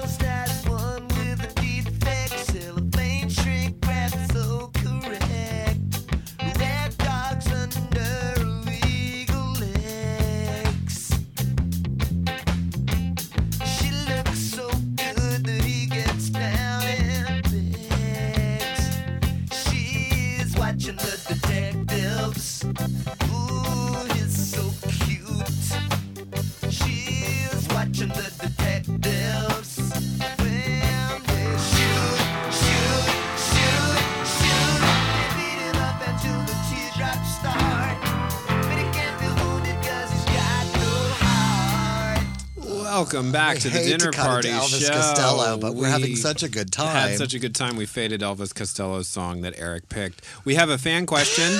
I'm sorry. We have a fun question from Justin Simpson, our most loyal listener of all. Not to make the other ones feel bad, but Justin has been drawing renderings of our special correspondence for us. we love you. Yay, Justin. He would like to know, Ronnie, he loved your video that you did for Andrew Christian for the holidays, and would you consider doing more of their popular, popular social videos? Just talking about those videos makes me verklempt. Excuse me. Well, not many people know this, but my beautiful boyfriend actually was the videographer for all of those amazing Oh, videos. Cool. And that's actually where I met Sean. Cool. On the set of uh, of Andrew Christian, and I would be happy to do more videos with them as they'd like to do videos with me. So he saw you in your underwear and it was just magic. I, I mean, come on. You can only sleep your way to the middle. I don't think there was much sleeping. Um, so Okay, we we, got have that a covered. serious question from Justin as well. He'd like to know of both of you when the Friend film is finished, what do you two plan to do next with the campaign? Well, the goal is to hopefully be finished and in distribution by end of year, beginning of 2013, and uh, we want to make it available to uh, also for free to educational institutions and also organizations.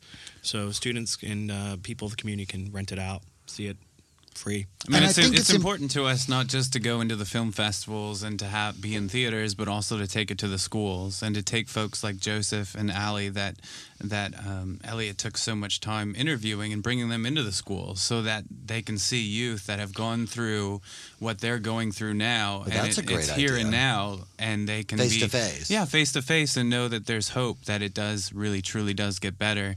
And we want to work with a task force of educators, and I mean, educators are very important to me. I, I think teachers are the greatest thing in the world, and I think they have so much power every day as they're with their kids. I think it's important that we work uh, create some workshops around the film to go tour the schools. Absolutely. We have people sharing opinions and thoughts on this conversation on the Facebook page, and some of them, like Haven Lee and Jealous, I hope I pronounced your name correctly, Haven, are saying that they felt like being bullied turned them into bullies. And I think you said earlier that part of this campaign was about actually reaching out to the bullies. Is that is that correct? It, it's true. I mean, when I was across the country, I met many people that turned into bullies because they were bullied, and that's what happens. I think you revert. Um, you try to figure out, well, maybe if I become the bully, then I will help.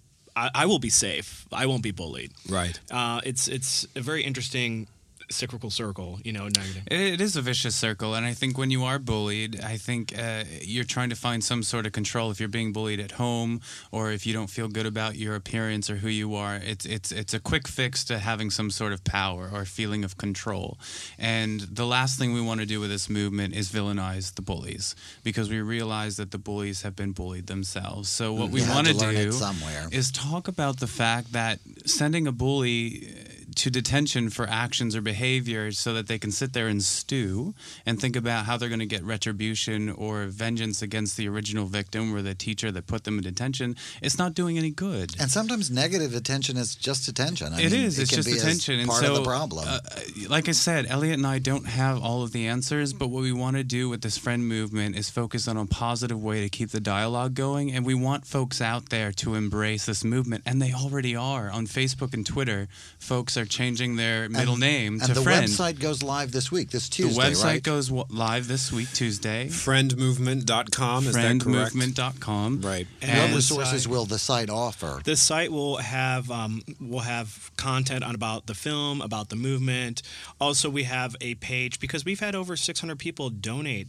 You know, even a dollar, two dollars, and we want to recognize everyone that's helped us. So Oh, that's great! There's great. a wall where people can. Uh, We've been so lucky and grateful. blessed from people around the world who have seen this vision. And it's exciting because it's organically beginning to take shape, and everyone that comes to the table to add value to it is only making it larger than life and more than Elliot and I could have ever dreamed when we first sat, sat down to coffee in West Hollywood. Well, I think it's something Yeah. that touches everybody's lives in one way or the other. Well, it is, and I think Christopher, you can relate to this especially because Elliot and I, although we happen to be men that happen to be gay, we're not gay men, and we don't identify just by that label and that's what we're trying to do with our work we're trying to build bridges and we're Mm-hmm. trying to reach out and talk about diversity and celebrate that diversity but at the end of the day we have so much more in common than we do different Well, And it's that's what we're trying- interesting, uh, you know, how many aspects of bullying the conversation includes. Eric pointed out, I think in the second or third season of Glee, that as much talk of bullying as there was on that show, there was really no dealing with the bullying that happens over obesity. You know, Mercedes, who's a very sort of full figured girl, was depicted as just sort of sailing effortlessly through the social structure of the high school and ended up with one of the more attractive male cast members. And I remember you, Eric, saying, Are they going to address this at all that this is happening to young women? Because that was always the group in my experience that I saw getting bullied as much as the gay boys was was the overweight girls, you know? And so it's interesting. It, it, it, I think it is um, a good approach that you guys have that sort of organic community building because then you don't leave anybody out. You sort of let them come to you and join the conversation. What, what's great about the photo campaign because it's called the new F word, which F stands for friend. We, we substitute the word F from faggot or freak or, fat. You know, or, or, fuck. whatever that but is. fat. You know, so we are encompassing not just LBGT because it is much more than LGBT. You know, Sure. the issues are are much broader and bigger, and it all really comes down to if we can help people really accept themselves, they will be more accepting of others, and that's how we build friendships. Which is so true because if you think about fear itself, fear is mm-hmm. so limiting, and we fear and we hate what we don't understand. But if we could learn more about it, Right. and we could ask more questions, Right. I think that's what this friend movement is about. It's keeping that conversation going, so we can at least share our different perspectives with one another. And I think it's something that, well, you know, John Lennon would be behind. You know, I mean, imagine what if we could all be friends? You know, and will we ever completely get rid of or eradicate bullying? Maybe not, but at least we can tip the scale. Exactly, but isn't that how so many people try to sort of bully us out of pursuing a lofty goal? Well, you'll never get a hundred percent solution. Well, at least we'll bend in that direction. But that's the direction. negativity that exists in their mind. And what what is reality? Perception is reality. And but wouldn't just it- because they're wouldn't it be wonderful if it was an exceptional thing? If people went, oh, bullying, oh dear, as opposed to, oh well, that's high school. You know what I mean? right. If it if it if we could at least get it to a place where it was something that would occasion comment or surprise people to see it, that would seem to me to be a victory. What we want people to do is to be able to look in the mirror and see that reflection and give themselves a hug and say, I'm enough. Mm-hmm. I am my own validation, and thereby I can respect everyone else around me. I may not always agree with them, but Ellie and I want them to see the beauty that they are and to respect that beauty in every single person around them. That's why Lizzie Velasquez, our incredible guest, who is suffering from a medical condition that only three people in the world are known to have. Three people in the world. 58 I pounds wet. Can't Wow. believe that people would bully her. I just Eh. that's just astonishing to me. known as the ugliest woman in the world by bullies because of her outward appearance, which she has no control over.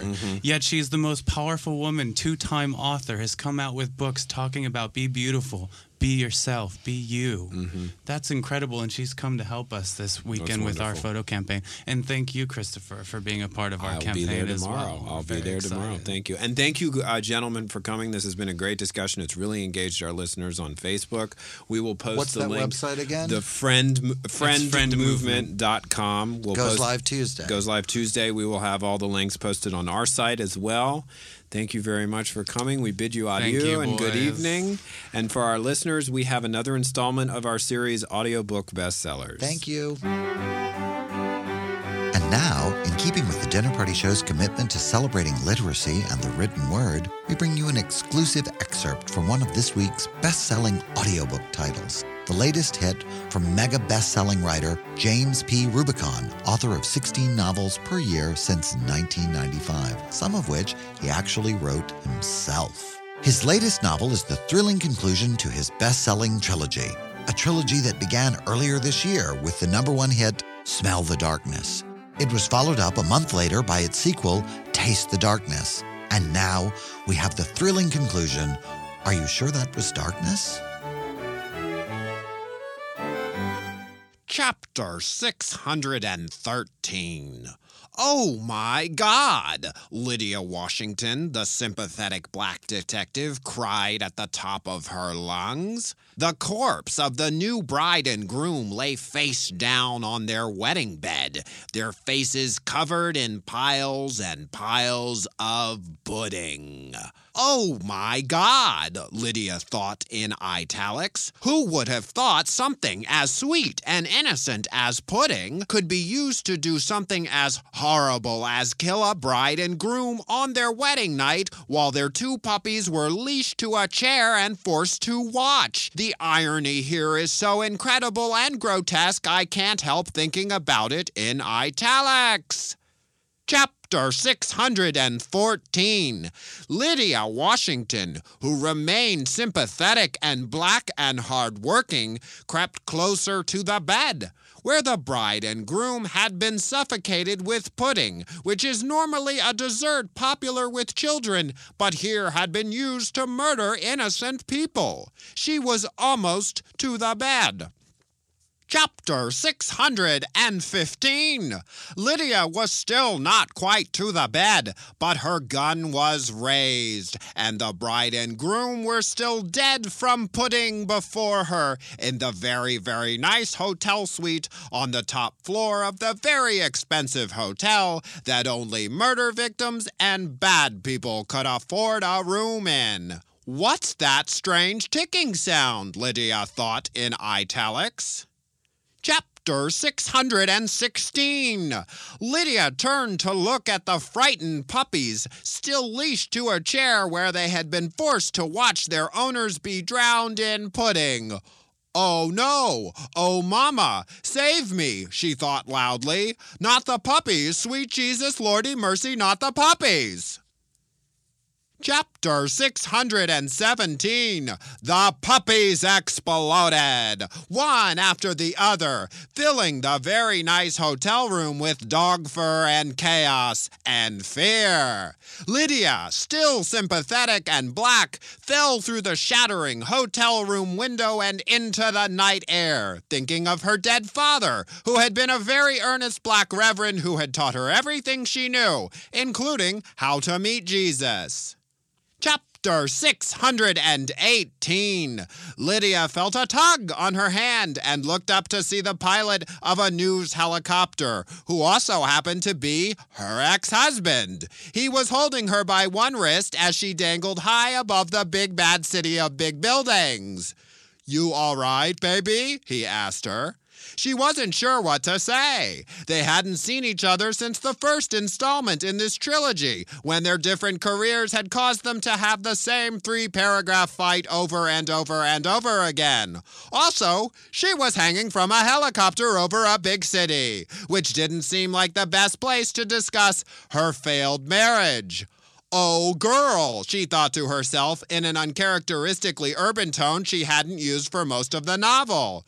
You sure know how to pick 'em. The fact that her ex husband had just rescued her from falling 30 stories to her death seemed completely lost on her. But this chapter is already too long, and the ghostwriter's kind of straying from the outline here because he's had some wine. So, let's bring this one back in for a landing before the reader notices, which the reader probably won't, because if they started reading this when they boarded in New York, the pilot's probably giving the landing announcement for LAX by now.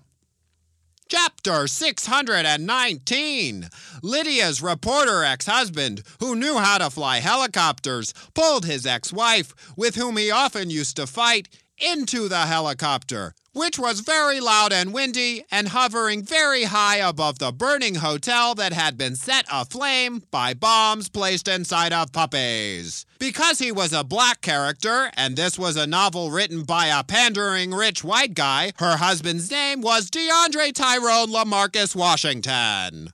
What the hell happened inside of that giant burning hotel? DeAndre Tyrone Lamarcus Washington yelled. He killed them, Lydia gasped. He killed them with pudding and he forced their puppies to watch. And then he placed bombs inside the puppies and blew it all to hell, goddammit. The pudding killer? The one who kills school children, but only if they're wearing a uniform? No, that was the last novel, DeAndre Tyrone Lamarcus. Oh, the one who ties up the owners of seafood restaurants and dumps them in their lobster tanks so that the lobsters will gnaw them to death? That was the first novel. God damn it. Focus, DeAndre Tyrone Lamarcus. The one who kills newlyweds? That's the one, the pudding killer. But now he's changed his MO, and you know what that means, don't you? He'll be harder to catch? No, we'll have to change his nickname back at the station, and if there's one thing cops hate more than anything, it's changing a psycho's nickname. You're listening to The Dinner Party Show with Christopher Rice and Eric Shaw Quinn. And now it's time for dessert, brought to you by your sister's new husband who's had way too much wine. I mean, everybody's cheated at least once, right? I, I, I mean, am I right? The Dinner Party Show. Keep listening if you've got the stomach for it. Welcome back to the Eric Shaw Quinn Show. I'm a friend of his who's not allowed to identify myself by my full name. We've been um, practicing bullying We've been pra- during during the break.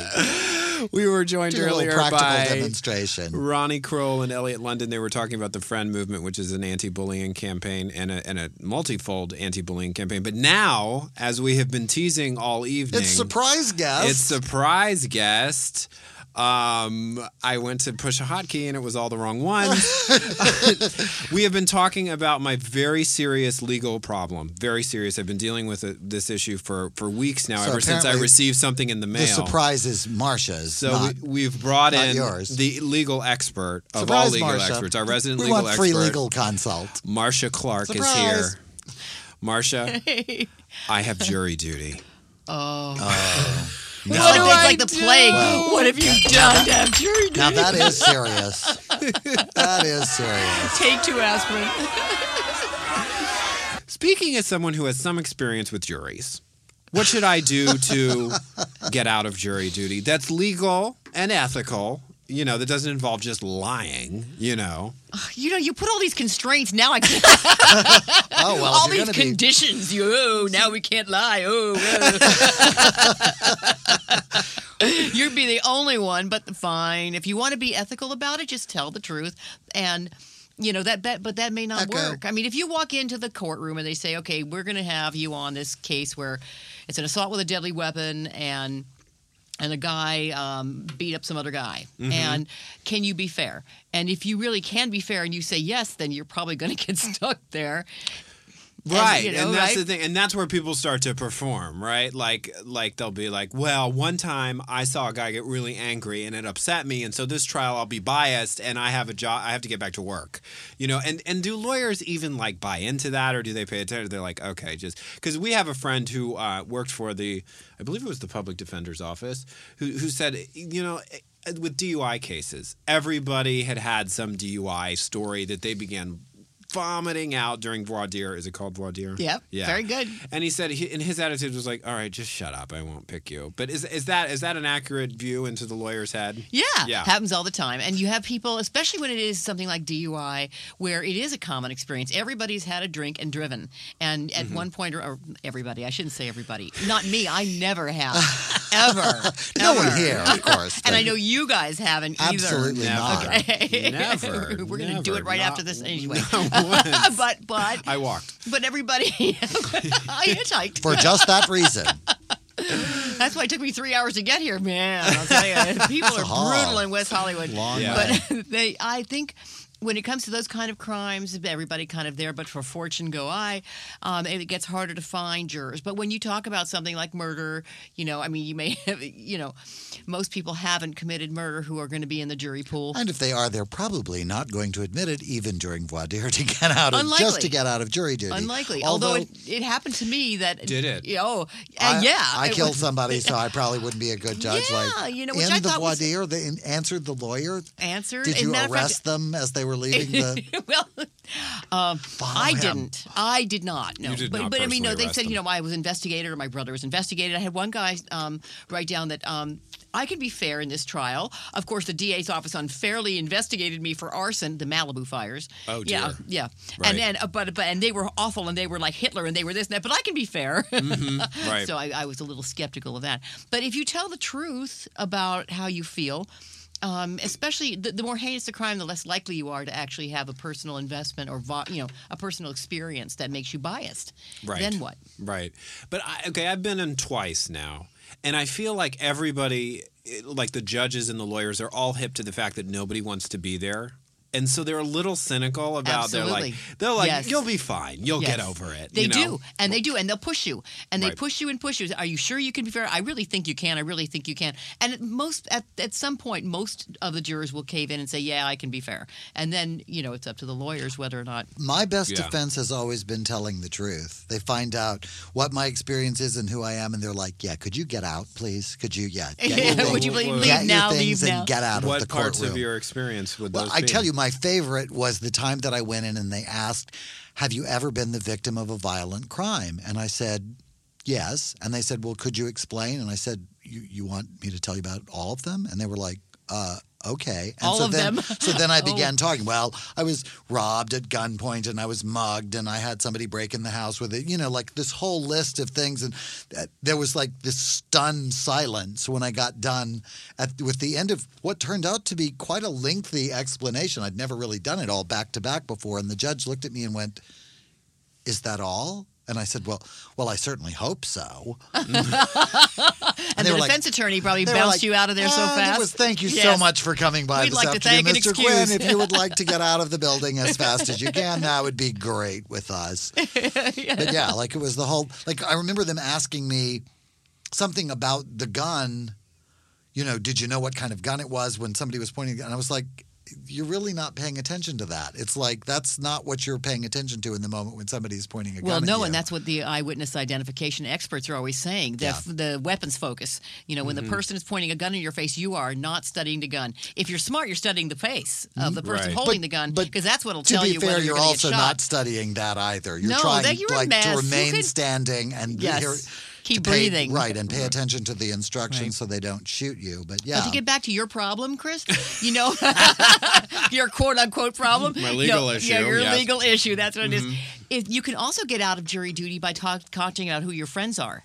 For example, me. That's what I right. was going to ask you permission. I said, well, my very good friend, I don't know if you've heard of her, Marcia Clark. I'm yeah, Typhoid she Mary. Involved, she was involved in a very high profile, and we talk about, and I share all of her opinions on everything. See, there you go. So, boom, and you're say out. that- yeah, and, and I would throw in that she was just a guest on your radio on my show. radio show, where I will share my opinions of this trial once I'm, you know, released. Oh Um, yeah. Okay. See, right? I mean, yeah, you just hit on the both. I mean, you that's what I mean. That's a double whammy. You whammy. just bang. tell the truth. You- Right. Not only they do find they out who you not are. But if you're, you you always think you're going to get called up for like the OJ case, but then you get in like the one courtroom I ever really had to go in. It was like.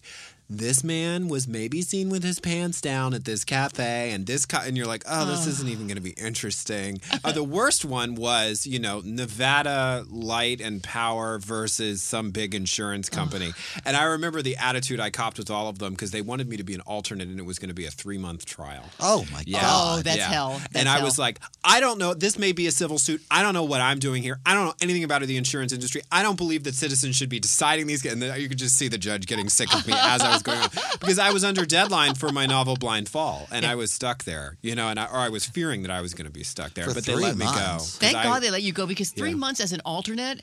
I mean, talk about you know it's a third wheel on a bi- on, on a it's a third person on a blind date or whatever. You don't even get to deliberate. Get to as though that's some big gift. But, you know, Woohoo! but you know it's that. So you have, you have the perfect man. thing. You've got friends in lo- in in weird places. Yeah. and you know you also have.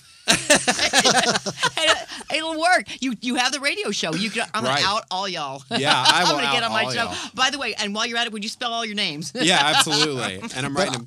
But I would also like to say, on the flip side, being a juror, while I'm not crazy about, I would like them to reform the way they treat jurors. Like I think there should be a nice, comfortable room with snacks mm-hmm. and. They- They're getting better. They They, actually had services. Wi-Fi and whatever. That one uh, courthouse that's way downtown, they just need to close. That thing's just gross and Yeah, scary. That, that is But, a scary um, courthouse. Yeah. But um, but yeah, I, I've been asked to sit on the marble floor out in the hall for an Oh hour while they do a motion or whatever. That I'm not crazy about. But the actual act of being a juror, isn't so bad. Right. You know, I remember I got I to. mean, somebody actually was- let you be on a jury? I was I was actually on a jury once when I was still working. Yeah, right. Like, right? How do you slip through? After through? they heard the, the, the inventory? The, two, the two juries I managed to get on, the defendant didn't show up for one. That was a long time ago, and they just went one, two, three, four, five, six, seven, eight, nine, 10, 11, 12. You're the jury. Because there was nobody there to question. And so they, and I will say they did a really good job of being fair to the person who wasn't there to defend himself because he had been arrested in this really bad part of town and I wanted to know what he was arrested for, but that wasn't what he was being tried for. He was in possession, they thought, with intent to distribute 102 pre rolled joints, which I was like, wah, wah, you know. um, which didn't which didn't add up to an ounce of dope, which I was like, really, those were some That's pinwheels, some man. really That's some, cheap that's some ass. cheap joint. But um, and then the other one was a civil suit, and I guess they decided I was still working at USC at the time, and I guess they decided I was. I can't remember how I ended up. I blacked out, and when I came to, I was on that jury. I don't know. That's an 80s comedy right Yeah, there. right. That was Blackout the- jury. That was the one where I sent the judge. I sent a note to the judge as a juror that said, "Would it be possible to charge the lawyers with anything?" and she Well, wrote. ju- oh, She wrote me back and said, "Sadly, no." At least she's in my always feel court. that way. yeah. Well, I'm glad we've all come together over this national tragedy known as my jury duty summons. Are you all aware of this online video orientation they make you do now, which takes about an hour? It's a, it's about four different. I videos. did it the last time. It's hilarious. It allows you to go in later, but literally, I couldn't. I wanted to pause it so I could do screen captures for Twitter and Facebook, but I couldn't because it won't let you pause it. Um, but they show someone dressed inappropriately, and she's like in sandals and a halter top that says "guilty" and big shorts that are not the right size for her.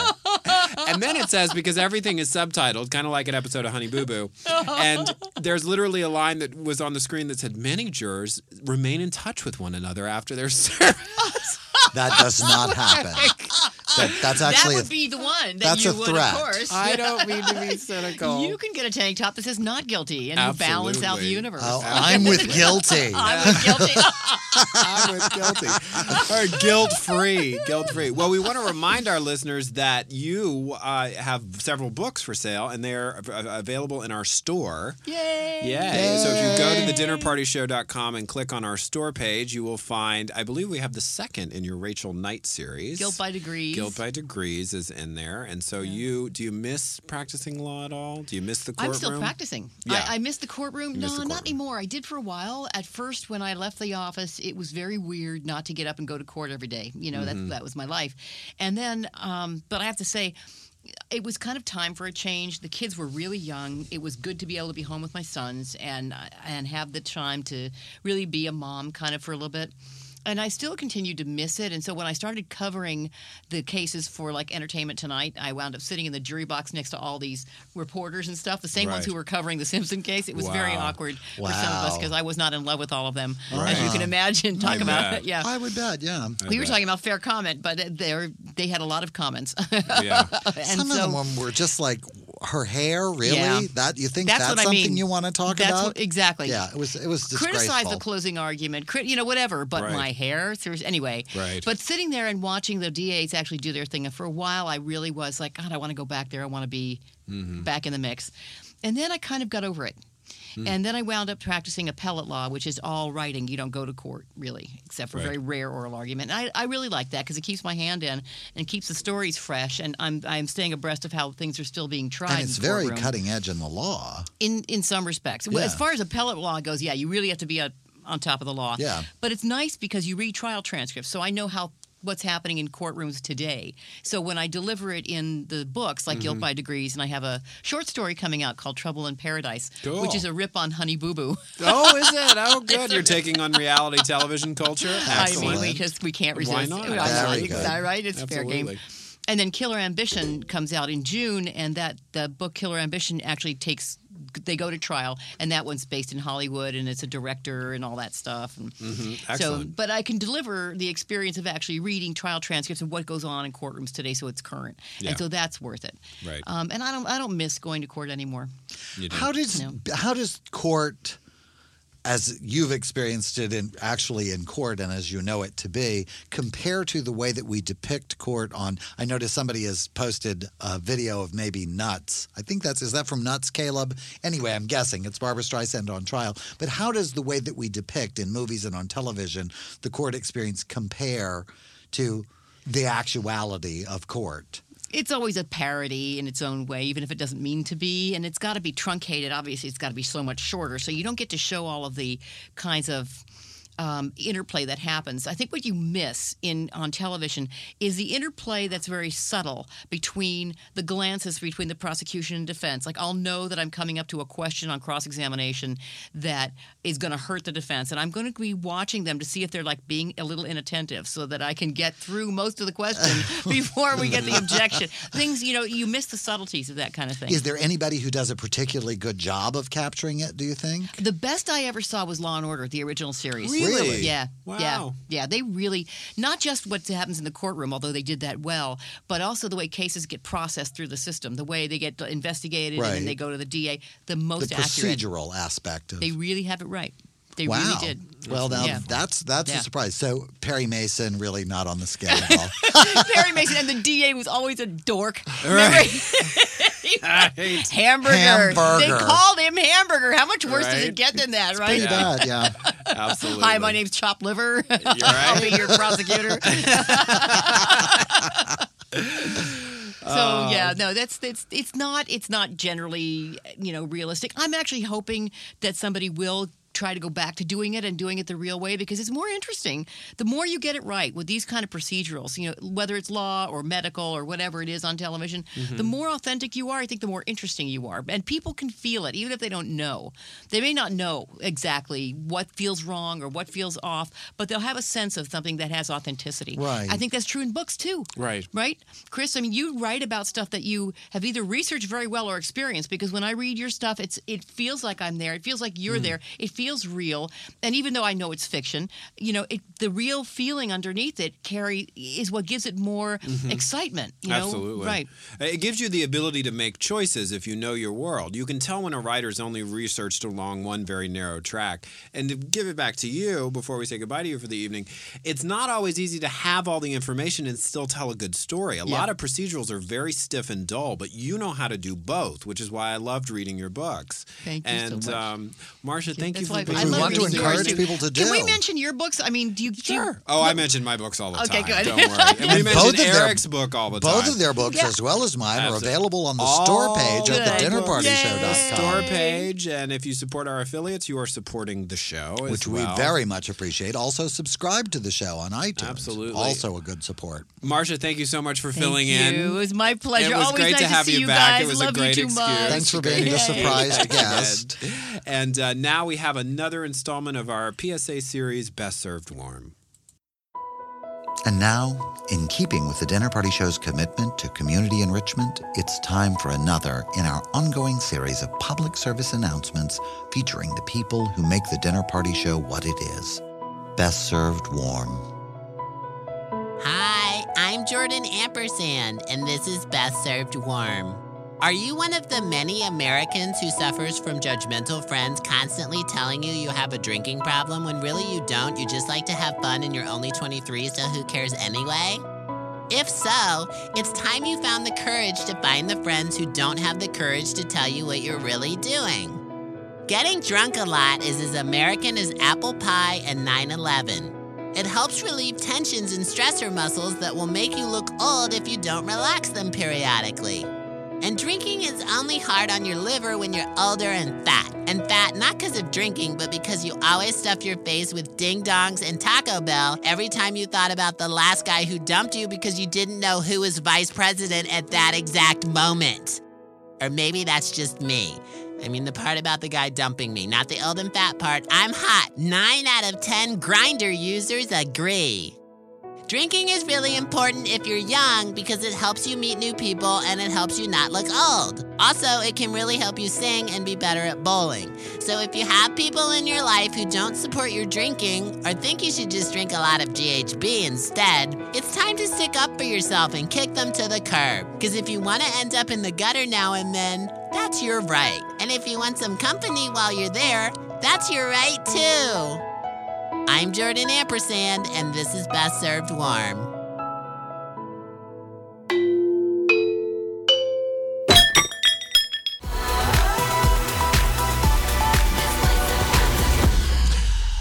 Jordan Ampersand. Jordan is going to be here next week for a very special episode of the Dinner Party Show.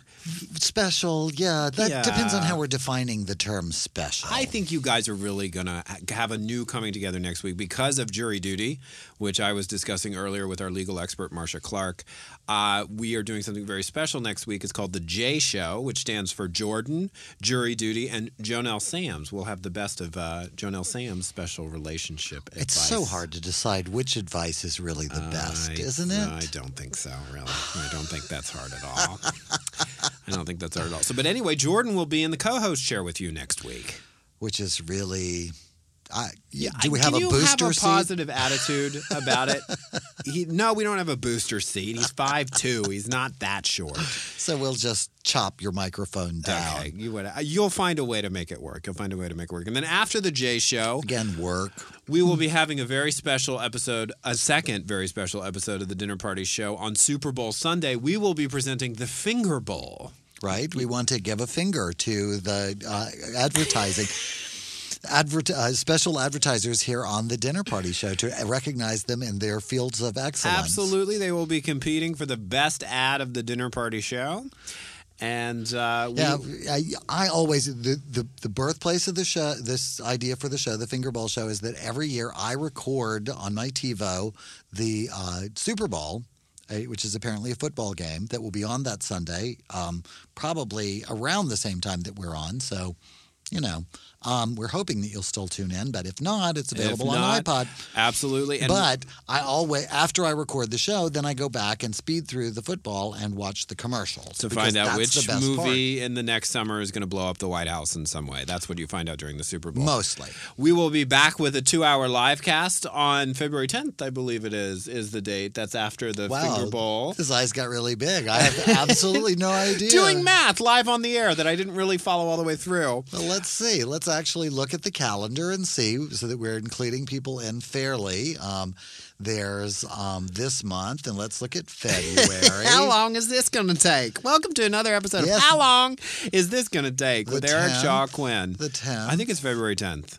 Right? Because yeah, Yeah. next Sunday is the J Show, and then the Sunday after that is February third or something. Absolutely. And Patricia Nell Warren, who was not able to join us tonight because she's battling a cold, will be with us on February 17th. That's Oh, our we've second already show got in that February. worked out. Yeah, That's we've already got that worked out. Well, she will have kicked that Cole's ass long before that, if I know Patricia. Absolutely, Absolutely. And that is all we have, believe it or not. Well, it's all we're going to say on the air. We'll probably keep talking as we walk Oh, out of the always. studio because we're always talking. I'm Christopher Rice. And I'm Eric Shaw Quinn. And you've been listening to The Dinner Party Show. Thanks.